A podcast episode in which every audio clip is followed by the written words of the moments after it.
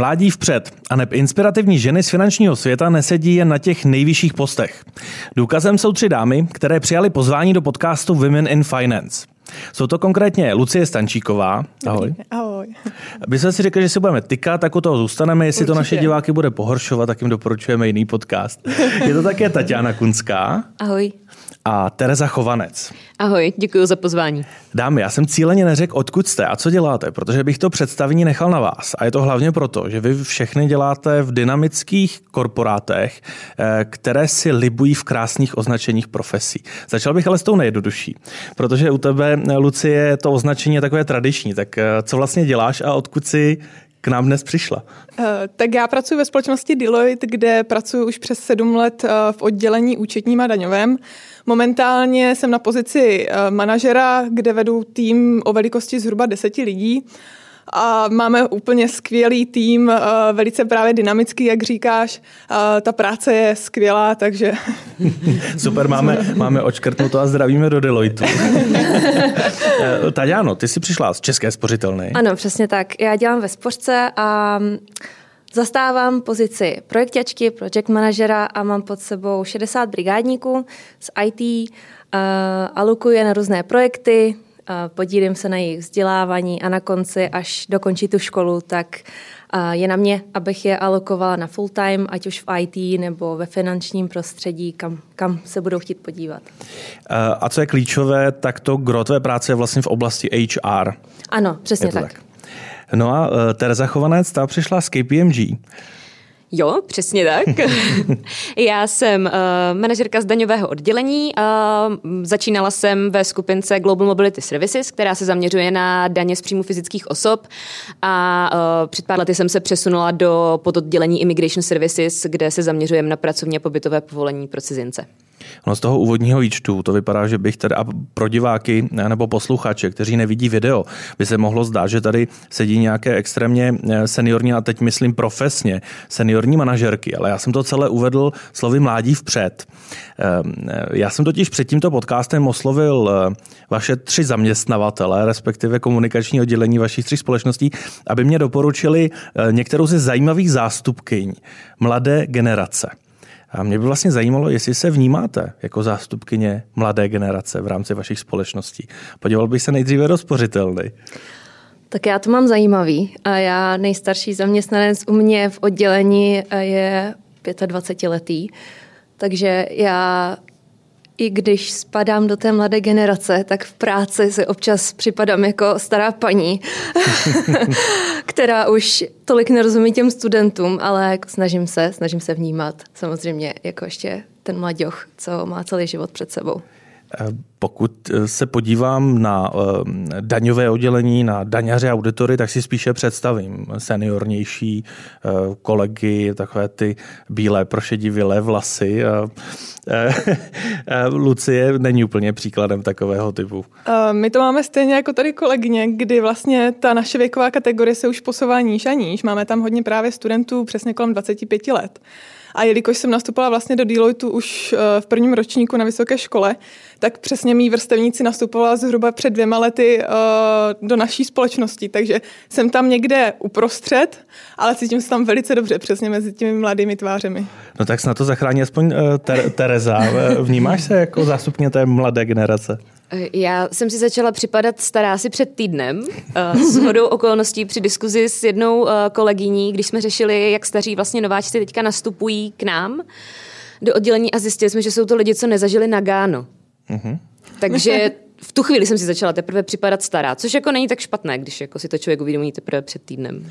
Takže když jsem řekl v mládí vpřed, tak jste měli uh, automaticky představu o těch kolezích, uh, kteří jsou mladší než vy a točí se kolem vás v rámci vašich společností. Jo, ano. ano.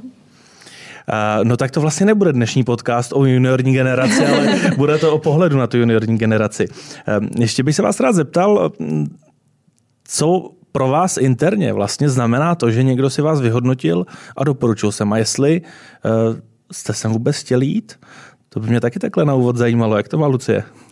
No, já jsem byla velice potěšená. Já jsem se to dozvěděla pár dní zpátky, že budu vlastně návštěvník tady. A já jsem byla velice potěšená, velice jsem se těšila, i když to je můj první podcast. a byla to pro mě, pro mě to vlastně taková výzva. Já se vždycky těším na ty nové věci, co mě čeká, takže já jsem se strašně těšila. Terezo. Jo, já jsem se taky těšila. Jako v první chvíli jsem se strašně vyděsila, ale pak jsem si řekla, proč ne. Poslechla jsem si první podcast, který jste měli s Helenou Horskou a Evou Moniovou, takže jsem si řekla, proč ne a šla jsem do toho. Um, no ale přišlo tak nějaké zdůvodnění toho, proč teda jsem byla vybrána já, nebo proč uh, padl ten typ na mě. Uh, nebudu se ptát Terezy, protože to jsme před podcastem řešili, jak to možná uh, mohlo být, ale uh, zeptám se Tatiany.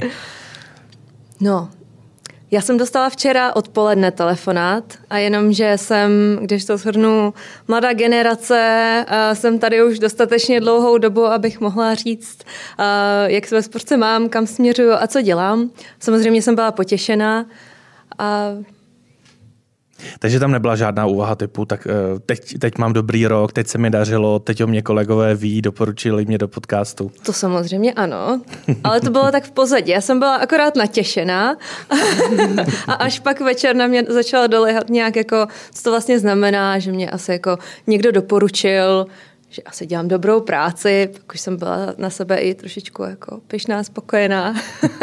tak to jsme rádi. Současně u uh, vás všech tří nezapomněli vaši kolegové dodat, že jste komunikativní. To v tom dobrém slova smyslu. Jak moc je pro vaši práci vlastně klíčové, abyste byli komunikativní a myslíte si, že to je právě ta vlastnost, která vás odlišuje, zviditelňuje, pomáhá vám v kariéře? Tak u nás v daňovém a účetním oddělení je to velice důležité vzhledem k tomu, že opravdu Mám tým eh, zhruba o velikosti deseti lidí a tam ta komunikace je opravdu důležitá. Oni tu podporu potřebují, potřebují se poradit, což je jako nejrychlejší způsob eh, toho si předat vlastně ty znalosti a dovednosti. Eh, takže z naší strany jsme opravdu v kontaktu s těmi lidmi na denodenní bázi a nepřed, nedokážu si představit, že jsem přesně jeden den na home office a vlastně se nikdo neozve a nikdo po mně nic nechce. Jak to má Tatiana? Jo, já to mám úplně stejně jako tady kolegyně Lucka. U nás je komunikace obzvlášť důležitá, jelikož ty svoje studenty alukujeme a na různé projekty. Některé projekty ani nevědějí, vlastně do čeho jdou, že to je brigádník, že nebude chodit jako full-timista nebo i part-timista na nějaký denní bázi od 9 do 5 nebo od 9 do 2. Takže to všechno uh, se musí vykomunikovat, musí se najít nějaký společný bod, který bude vyhovovat jak tomu studentovi, tak i tomu projektu. A dělám v neposlední řadě i pohovory. Tam je taky hodně důležitá komunikace samozřejmě, a to jak verbální, tak i neverbální, tak i neustále chodíme na různá školení, snažím se i vlastně ve volném čase se věnovat nějaký ty komunikaci a rozvoji. A měli jste to tak vždy, eh, že pro vás byla ta komunikace přirozená a jednoduchá, a, nebo jste se až díky té své profesi dostali k tomu, abyste si ji správně vytříbili? Jak to má Lucie? Tak u nás v Deloitu je to opravdu tak, že když tam člověk nastoupí, ať už na juniorní, seniorní či vyšší pozici, tak opravdu uh, tam komunikuje napříč celým barákem, je k tomu dá se říct i donucen, ale uh, je to takové přirozené tam. Opravdu člověk se nebojí kohokoliv vlastně zeptat, za kýmkoliv jít, ačkoliv ty lidi nezná a to nás v baráku je přes tisíc lidí. Takže, ale ani tak jsem vlastně neměla strach jako junior se přesně jít kdekoliv zeptat do jiného oddělení někoho, koho vůbec vlastně neznám a vím, že ho vidím na titulních stránkách Deloitu, je určitě vysoce postavený, ale vlastně mi to ani nevadí. Eh, tak předpokládám, že v agilní české spořitelně asi bude podobný přístup. Ano, tam taky vlastně uh, pracovně nemám nikdy problém, nebo nikdy jsem neměla problém, uh, že bych se bála uh, se s někým spojit, zavolat si, což mě vlastně i v práci, když přemýšlím, hodně posunula. Já jsem z přírody introvert, hodně těžký introvert, takže když jsem začala pracovat, tak pro mě bylo neskutečný někomu zavolat na to, že se s ním sejít. A teď Eh, než napsat e-mail, tak radši zvednu telefon, někomu zavolám, není problém. Takže nejenom agilní spořka, ale i práce jako taková. A myslím, že člověka hodně posune. Tak současně, pokud si představím, že introvert eh, spolupracuje s 60 brigádníky ze střední škol, tak eh, to si před sebe postavila slušnou výzvu. Ano, ano. Nebudu ti lhat. no Tereza už měla dost času na rozmyšlenou, eh, jak moc klíčovou roli v její práci, v tom, jak je třeba vnímaná svým okolím v rámci KPMG hraje právě ta komunikativnost. Já asi, protože Deloitte a KPMG jsou si v tomhle hodně podobné, tak bych souhlasila vlastně asi se vším, co, co řekla Lucka. Pro mě ještě asi uh, nějaké moje Plus bylo, že jsem nenastupovala do KPMG v té hlavní vlně, kdy většinou velká čtyřka nabírá v nějakých vlnách, jakoby většinou od září, srpna nebo tak nějak. Ale nastupovala jsem v půlce roku eh, a nedostala jsem takové to jakoby základní školení hned na začátku, takže já jsem neznala úplně přesně hierarchii. Takže jsem asi po dvou, třech měsících zjistila, že ten chlapík, za kterým pořád jako lítám, je vlastně manažer a není to někdo, za kým bych takhle měla asi jako lítat, nebo za normálních okolností by se to asi nestalo. Takže já jsem trošku i jako vybučila z celé té hierarchie hierarchie uh, té firmy a vlastně jsem se chodila ptát úplně kohokoliv, kdo mě napadl, kdo mi poslal e-mail, tak zatím jsem se prostě stavila, že mi ho poslal a um, že si třeba nejsem jistá, co s tím mám udělat, tak uh, aby mi to vysvětlil. Takže určitě komunikativnost byla v tomhle uh, potřeba. Máte dobrý cit na to, Eh, poznat, že to, co děláte, je skutečně ta správná cesta. Že vy samozřejmě jste si i v rámci vašich společností prošli několika pozicemi, určitě jste sbírali zkušenosti i během studií. Eh, tak jestli na to máte nějaký dobrý ten vnitřní alarm, že jasně tohle je to, do čeho má smysl investovat čas a čemu se věnovat. A naopak od tohohle odejít pryč.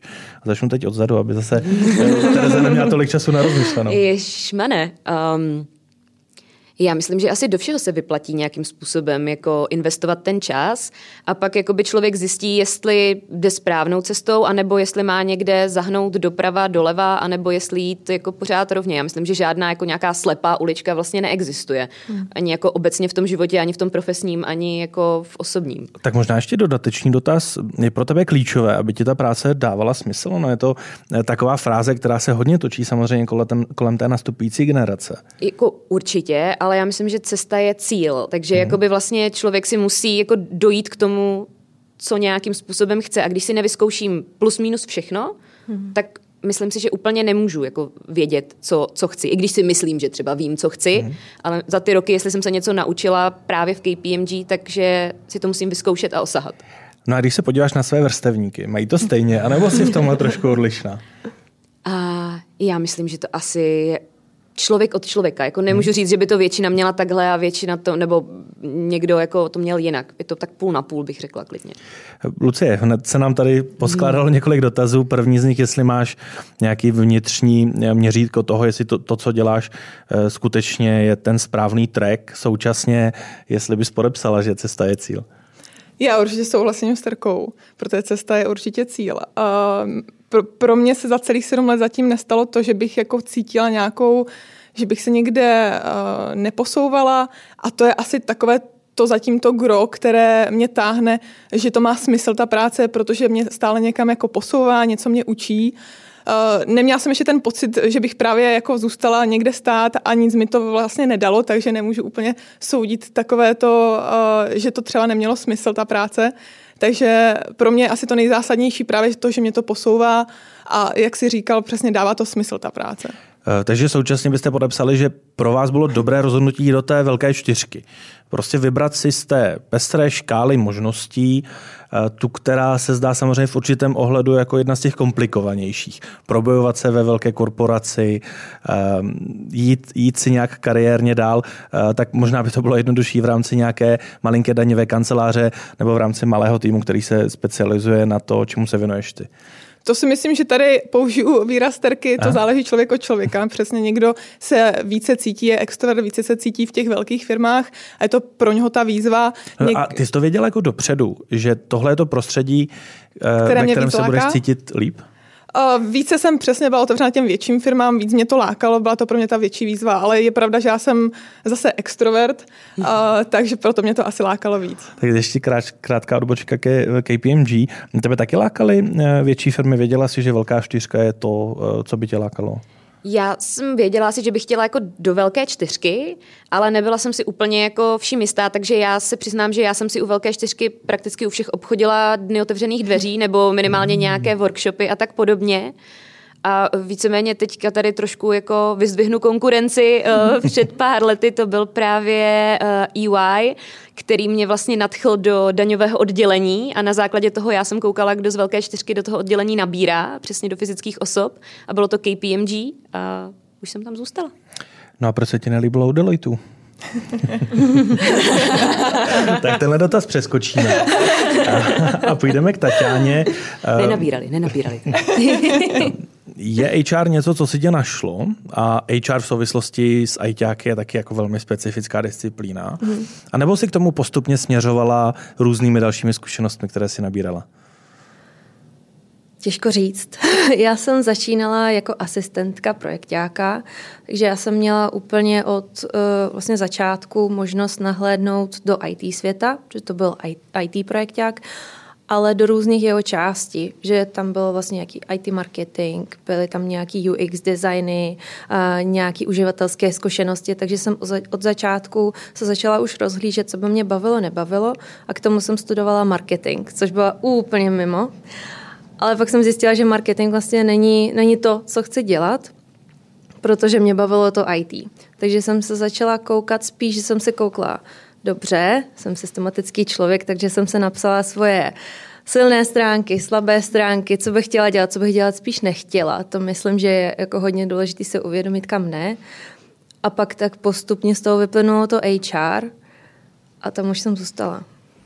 Dámy, eh, umíte po vzoru Tatiany všechny eh, dobře popsat své silné i slabé stránky? Pardon. Asi taky ne. Ještě bych se teda vrátil eh, k Tatiáně. Ten IT segment ve vztahu k tomu projektovému řízení, byla to náhoda, že zrovna tuhle pozici nabírali, anebo k tomu IT si měla blíž. Ono, proč se na tady ty dotazy ptám, je, že řada lidí v tom věku, který pro vás bylo rozhodující, že skončíte zrovna v Deloitte KPMG nebo České spořitelně, taky tak trošku možná neví. A možná se bojí udělat krok dopředu do oblasti, eh, která je pro ně cizí. Eh, tak jak si to měla? Měla si k IT blízko, nebo prostě to byla šťastná volba? Byla to šťastná volba, byla to šťastná náhoda. Přesně jak jsem říkala, ta asistentka projektového týmu byla zrovna v IT. Jinak bych podle mě v IT neskončila, protože spousta, jako myslím, dalších milion lidí se myslím, nebo myslela jsem si, že IT je ty jo, tam bych nemohla. nemám na to zkušenost, nemám na to vzdělání a, a nebýt ty, ty pozice na začátku, tak ta, tam nejsem.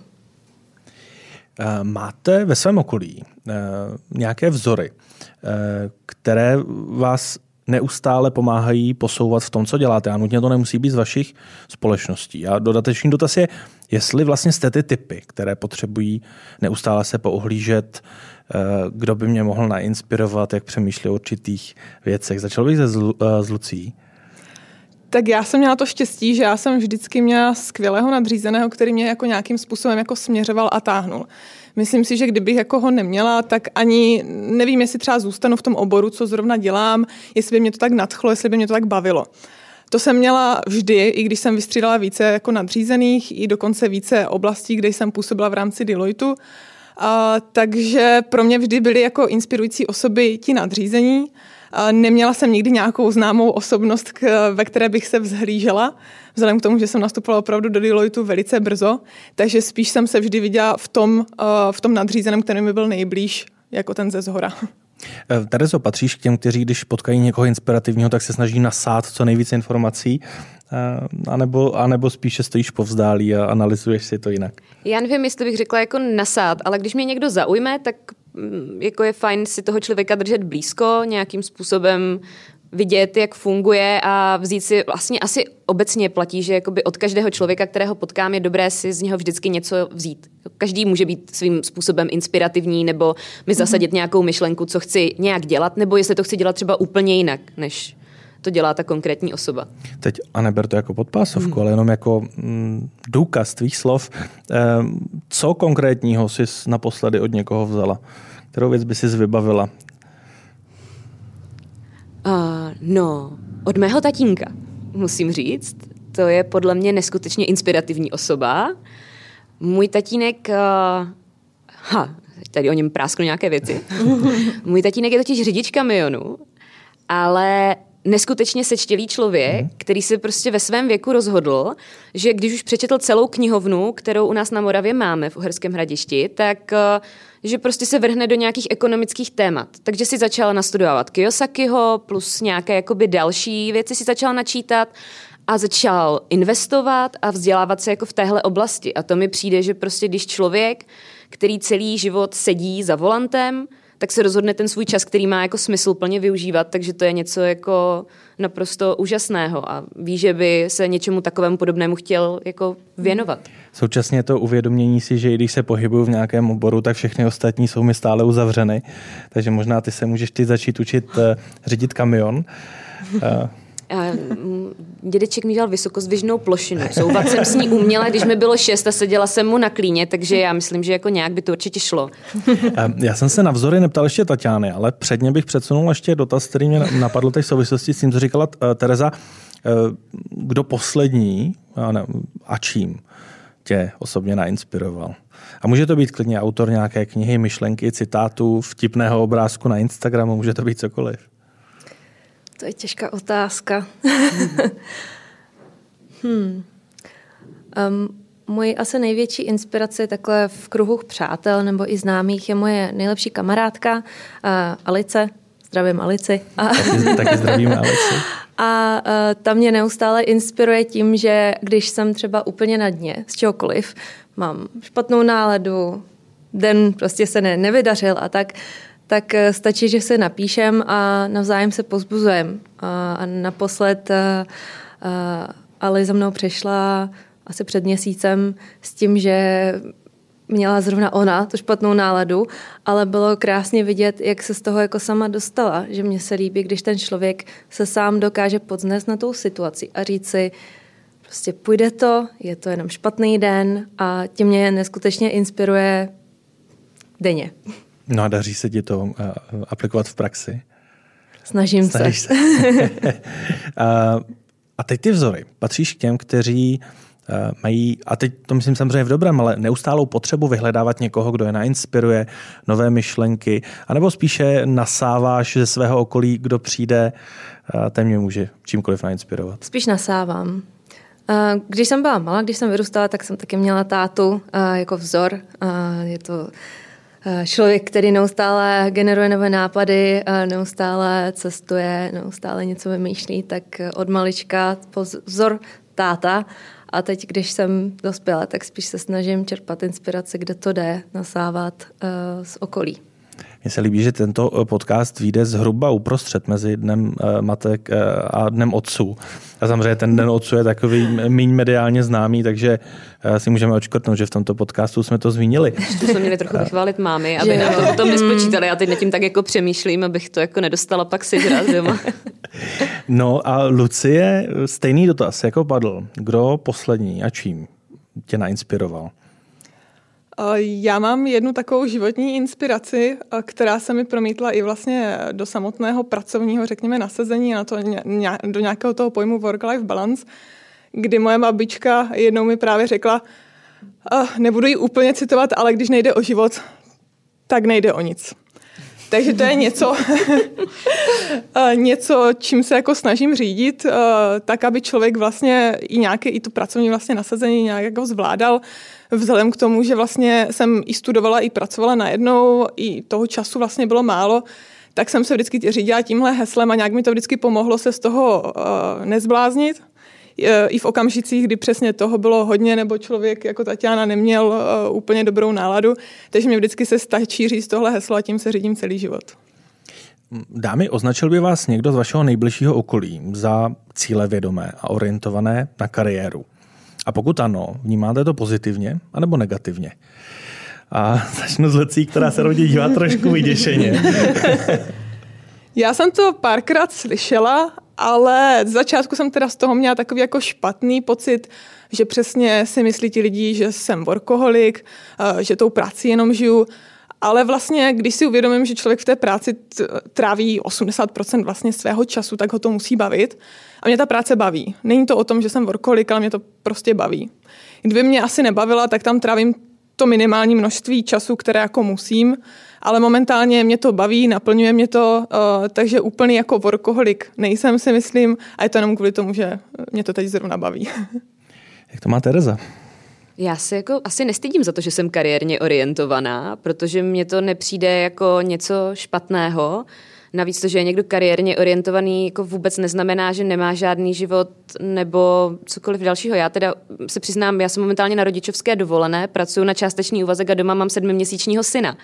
Takže uh, a pořád si připadám cílevědomně a kariérně orientovaně, takže si myslím, že ty věci se prostě kloubit jako dají a není na tom nic špatného. A, takže pokud ti to někdo řekne, teď jsem chtěl říct třeba v hospodě, ale tam asi moc nechodíš, jestli máš doma Jo, jo, zajdu si občas. tak to vnímáš jako pochvalu. Vlastně jo. Super. No a Tatiana měla dost času na rozmyšlenou. No, já s holkama naprosto souhlasem. Uh, nebo starkou hlavně, promiň. um, já to beru jako dobrou vlastnost, vědět vlastně, co, co chci, vědět, kam, kam jdu, pro co si jdu a, a neustále se zlepšovat v té kariéře. Jedna věc je to nejbližší okolí osobní, ale druhá věc je to pracovní. E, musí tam člověk někdy svou cílevědomost modifikovat?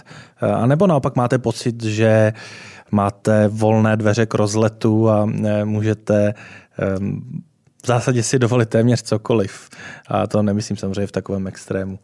Tak jak je to v Deloittech? Podporuje se tam tato myšlenka? A teď to neslouží k tomu, abychom eh, cokoliv kritizovali, ale spíš jestli člověk, i když je velmi cílevědomý, přemýšlí pochopitelně o své kariéře, tak jestli se to nosí v tom pracovním prostředí.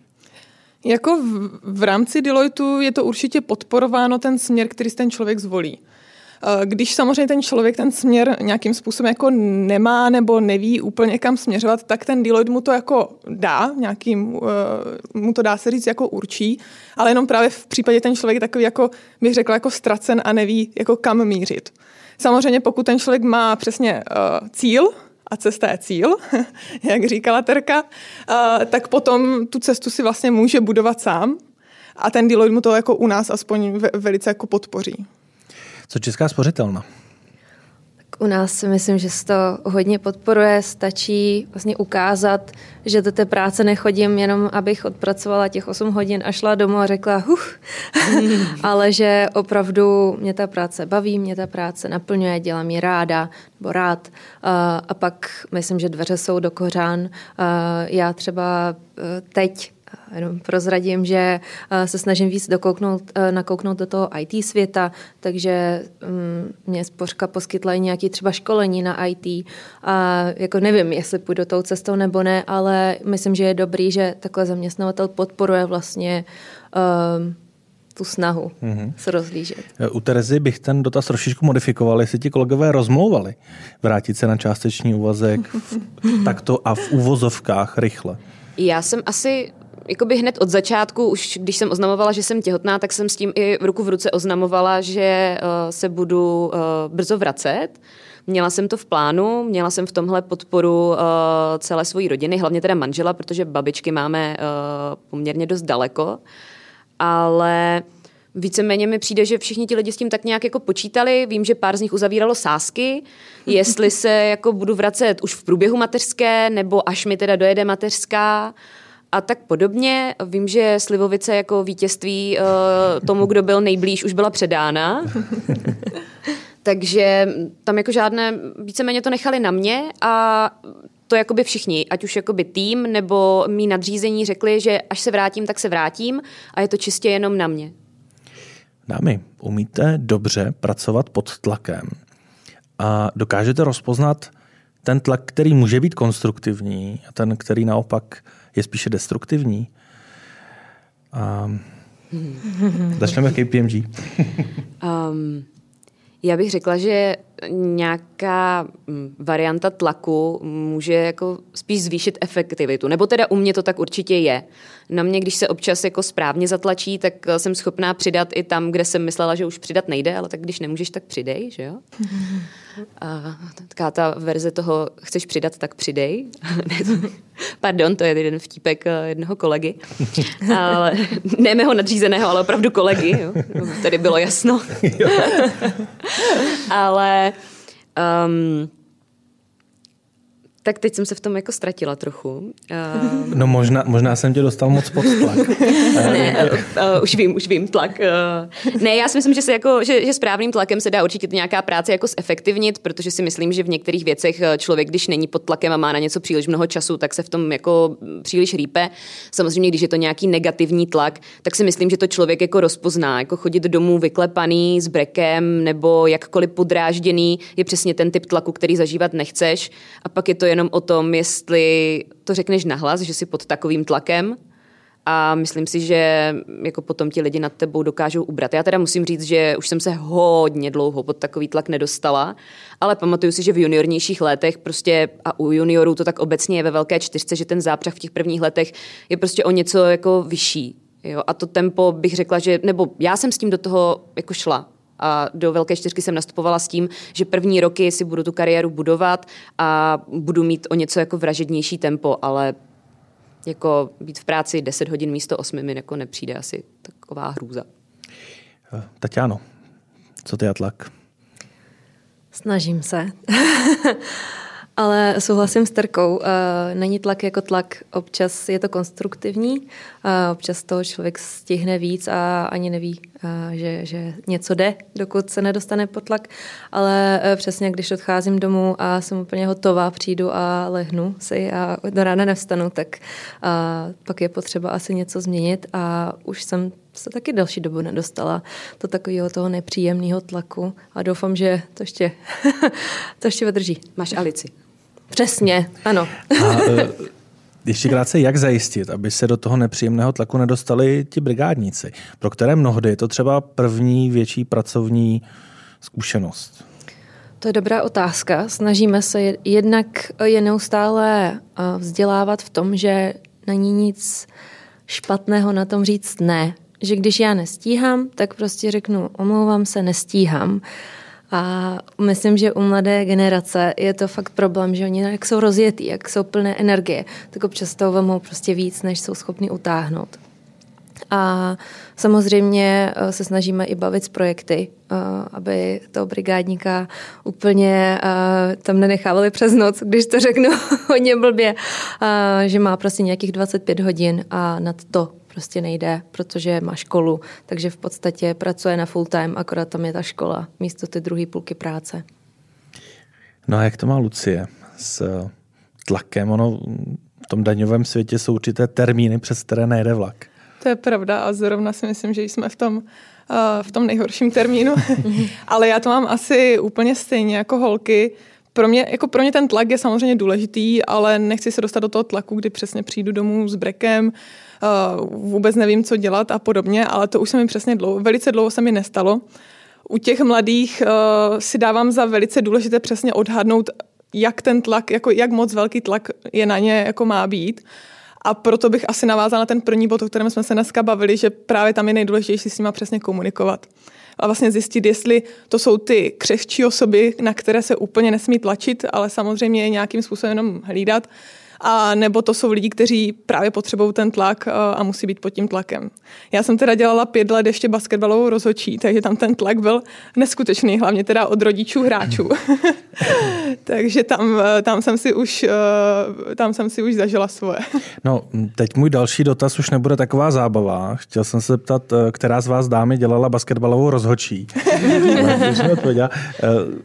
To je docela zajímavé, to sportovní prostředí. Dalo by se říct, že má něco podobného, hmm. nebo že je tam nějaká, eh, nějaký stejný aspekt i, i s tou prací v rámci velké korporace, s tím, jak musí člověk v tom týmu fungovat? Je tam, je tam uh, nejen, naučit tě to vlastně nejen to, jak vlastně pracovat v tom týmu, ale vlastně zažiješ si tu, i tu konkurenci, i tu soutěživost těch ostatních lidí, Uh, někdy i ty podpásovky, uh, že tě přesně někdo chce porazit. Uh, takže myslím si, že ten sport je na to nejlepší. No a ty jsi byla rozhodčí. Mm. Vy pro tebe teda i v té symbolické rovně důležitější být spíš ten, kdo píská pravidla té hry. A nebo si víc užiješ tu hru samotnou? Uh, já si spíš užiju tu hru samotnou, protože pořád tvrdím, jako rozhodčí sice to tam nějakým způsobem řídí, ale tu hru by neměl kazit těm hráčům. Která z vás, a teď už tady teda máme na výběr jenom vás dvě, eh, se kromě své velmi vyčerpávající eh, práce rozhodla stát také průvodkyní Jo, to, to budu já. Ale um, průvodcovství už jsem pár let nedělala, může za to bohužel i covid, a, takže ale, ale baví mě to a myslím, že to má právě uh, hodně podíl na těch komunikačních schopnostech. Uh, když se bavím a nejenom v češtině, ale i v angličtině, tak pak člověk už nemá takovou trému, že třeba neví to správné slovo, tak nějak to obejde, použije slovo jiné a pak je jistější v té komunikaci uh, jako takové. Dalo by se teda říct, že pro tebe to byla určitá odpočinková aktivita, tak jako někdo si jde zahrát basket, tak eh, ty jsi šla provádět turisty po Praze. To bych neřekla. A jestli si pamatuješ, jak jsem říkala, že jsem těžký introvert. Ve hmm. volném čase určitě, takže pro mě to byla spíš další výzva, že jsem věděla, že to je další možnost, jak eh, vylepšit svou komunikaci, jak eh, vlastně si i dozvědět víc o historii, eh, historii Prahy. Takže to pro mě byla spíš než odpočinková činnost něco jako další práce. K tomu jsem právě trochu směřoval. Jestli máš skutečně něco, co pro tebe ta práce není, anebo si ve všem musíš najít nějakou rozvíjející se část, která tě posune dál? A je něco takového samozřejmě, co dělám a jenom jako hobby. A kreslím, maluju a hraju na piano. Tam, tam se to jako těžko hledá nějaká práce zatím, takže to dělám jenom pro sebe. A teď se samozřejmě všichni ostatní cítíme, že toho děláme málo, takže dneska se ještě přihlásíme na nějaký kurz. No a teď už to nebude vůbec zábava, která, která z vás třídami eh, se ke své oblasti dostala vlastně v uvozovkách a cituji, blbou náhodou. to budu já. A jak to bylo? uh, blbou náhodou? No, tak uh, já jsem víceméně zháněla brigádu. Jo, jako to je vlastně úplně to hlavní, jak jsem se dostala do KPMG. Já jsem se přestěhovala z Olomouce, z bakaláře jsem šla studovat na magisterské, jsem do Prahy, protože jsem se stěhovala za nynějším manželem a uh, potřebovala jsem nějakou brigádu a v době, kdy uh, jsem se dostala do KPMG, uh, byl strašný přehršel lidí a bylo málo pracovních nabídek, zvlášť na, na part-time, uh, který bych dokázala zvládat při škole. No a takže, jak jsem říkala, já jsem si vlastně obchodila ty dny otevřených dveří, případně nějaké workshopy. A uh, nakonec jsem zakotvila v KPMG, uh, v tom daňovém oddělení a následně jsem se přesunula do toho pododdělení immigration. Uh, no a v čem zrovna ta imigrace nebo to mm-hmm. téma immigration tě uh, uchvátilo? No, eh, je asi obecně tím, že jsem byla v té skupince Global Mobility Services, která se zaměřuje na ty eh, daně z příjmu fyzických osob, tak to vlastně znamená, že komunikujeme primárně vždycky s tím daným člověkem, kterému vytváříme to daňové přiznání. Nejsou to takové ty korporátní daně, kdy komunikujete vlastně třeba s hlavní účetní a finančním ředitelem, ale jedeme jakoby mm, one to one s tím člověkem a vysvětlujeme mu všechny ty daně. No a k tomu se vlastně přidal ten další aspekt, že nejenom jsme mu vysvětlovali ty daně, ale začali jsme pro něho řešit i ty jakoby imigrační záležitosti. A já shodou okolností jsem uh, pracovávala až později odpoledne, protože jsem měla přes den školu. A zrovna kolega s imigrací uh, měl taky posunutou pracovní dobu a většinou pracoval až večer. Takže my jsme si třeba v 6-7 večer povídali v kuchyňce, co ti jeho klienti a mě to začalo zajímat, tak mě začalo do toho zapojovat. A pak, když odcházel, tak vlastně nějakým způsobem mi nadřízení řekli, že vlastně zjistili, že já o tom vím už všechno, takže jestli bych si to nechtěla zkusit, tak eh, takhle. Eh, takže předání agendy může proběhnout i v kuchynce. Jo. A to velmi úspěšně. Na závěr bych se rád vrátil k jednomu momentu, který jsme tady řešili, a to je to sepisování silných a slabých stránek. Kdybyste na závěr každá za sebe měla vybra- měli vybrat to, co na sobě považujete za tu nejsilnější stránku a pojďme se bavit v kontextu profese, kterou vykonáváte. Nebudu vás tady eh, nutit zamýšlet se filozoficky nad celým životem. Eh, tak tu jednu věc, kterou vy považujete za nejsilnější a abych ne, neřekl za tu slabou, tak něco, co byste si chtěli ještě zlepšit. Tak a klidně se hmm. poperte o slovo já klidně asi začnu, protože si myslím, že moje silná i slabá stránka je vlastně to tež a to je moje otevřenost, která si myslím, že mi jako může otevírat ty dveře, tím, že jsem komunikativní, dokážu lidem říct svůj názor, dokážu se bavit jak s našimi juniory, tak eh, nemám problém popovídat si s naším řídícím partnerem, který je podle mě super člověk, takže tohle je podle mě ta silná stránka. Na druhou stranu mm, je potřeba tu otevřenost trošku dávkovat. Není to tak, že a to funguje nejenom v pracovním životě, ale i v tom osobním. Není úplně záhodno říkat lidem úplně všechno, co si myslím, a protože i jim je potřeba to nějakým způsobem dávkovat, aby to pobrali. Tatiano. Tak asi nejsilnější moje stránka bude optimismus. A to myslím, že v korporátu je občas potřeba, protože ne všechno jde hladce, ne všechno jde ze dne na den. A věci občas trvají a, a myslím, že se mi daří můj tým udržet vždycky v té náladě, že to se povede a i když nikdo nevěří, že se to nepovede, tak já jsem ta poslední, která ten tým prostě drží, aby se nezhroutil. a pak se to přece jenom povede. Mm-hmm. A na čem bych měla zapracovat je z části ta otevřenost. A v tom smyslu, že občas jsem až moc přátelská třeba s týmem a pak tam zaniká ta, um, ta mezera mezi nadřízeným a podřízeným. Takže pak vnímám to, že mě tým bere spíš jako kamarádku, uh, jako prostě člena týmu, ale pak, když, eh, to se mi taky už stalo eh, v minulosti, když za, ní, za někým přijdu a rozebírám třeba eh, špatnou zpětnou vazbu nebo nějaký problém, který nastal, tak pak ten člověk mě nevnímá jako tu šéfovou, co za ním přijde, ale jako kamarádku, která přijde a začne v podstatě říkat nějaký bububu. Takže na tom bych asi měla zapracovat. No, jsem ráda, že jsem úplně na závěr, protože jsem původně nevěděla, co říct, ale uh, holky mě tady inspirovaly. Tou silnou stránkou bych u sebe asi viděla tu komunikativnost. To, že právě uh, v rámci Deloitu je to velice jako důležité, aby člověk komunikoval, aby poznal ty lidi, co jsou napříč celým, celým tím barákem. Uh, s tou slabou stránkou bych taky navázala spíš na holky, protože uh, přesně tou otevřeností někdy eh, a hlavně tím, že kolegové jsou, eh, jsou stejná věková kategorie často, tak přesně někdy mám problém s tím, že mě vnímají spíš jako kamarády a přesně když člověk dává tu zpětnou vazbu, eh, tak někdy to je jenom takové to bu, bu, bu ale často to přesně závisí na nastavení toho týmu. Já momentálně mám jako skvělý tým, kde sice jsou strašně mladí lidé, někteří stejně staří, někteří i starší než jsem já, ale všichni nějak, i když máme tu přátelskou rovinu a držíme tu přátelskou rovinu napříč týmem, tak jakmile se bavíme o něčem, řekněme, biznisovém, tak už tam přesně trošku hraje to postavení a i to, že se navzájem akceptujeme sice všichni, ale například já mám to rozhodující slovo.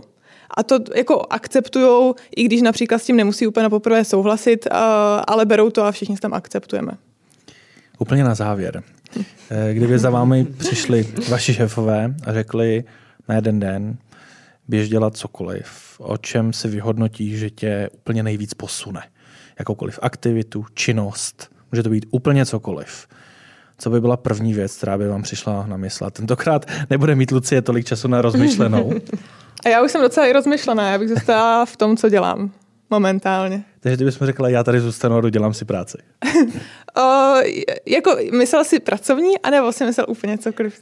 Cokoliv, co máš pocit, že tě posunul, řada, řada věcí, které člověk třeba si zkusí v osobním životě, tak ho dokáže posunout pracovně. Přečíst si zajímavou knihu, pobavit se s někým, eh, vyrazit na túru. Možnosti jsou neomezené. Mě momentálně se přiznám, že nic úplně nenapadá takhle. No tak to myslím, že to budou v Deloittech rádi, že ať se děje, co se děje. zůstanu, tak, zůstanu tak ty, budeš, ty budeš kanclech, a tak doufám, že aspoň Tatiana by našla něco zajímavého. Já mám jednu normální odpověď a jednu takovou hodně. hodně. tak zkus obě. a ta normálnější je, že bych se ráda podívala do týmu, jako co konkrétně ten každý člověk dělá, protože, co se budeme povídat, eh, na té manažerské pozice není čas eh, takhle nahlížet vlastně do té denní pracovní rutiny eh, svých pracovníků. Takže bych strávila den tak. A nebo, kde bych mohla dělat opravdu cokoliv, tak bych letěla za, do Ameriky za Elonem Muskem a chtěla bych se s ním setkat a pobavit se, jak on řídí tu svoji společnost a jak on vnímá třeba leadership a tak. Mm-hmm. Terezo?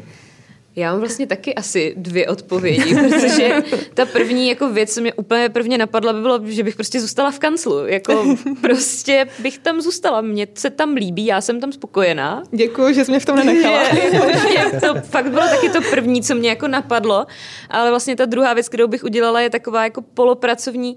Já si myslím, že bych asi chtěla jít strašně moc na kafe s Janou Bartizalovou, naší bývalou partnerkou za daňové oddělení, která je podle mě neskutečně inspirativní člověk. Takže kdybych si jako mohla vybrat a ona byla svolná, tak bych jako chtěla asi strávit den s ní.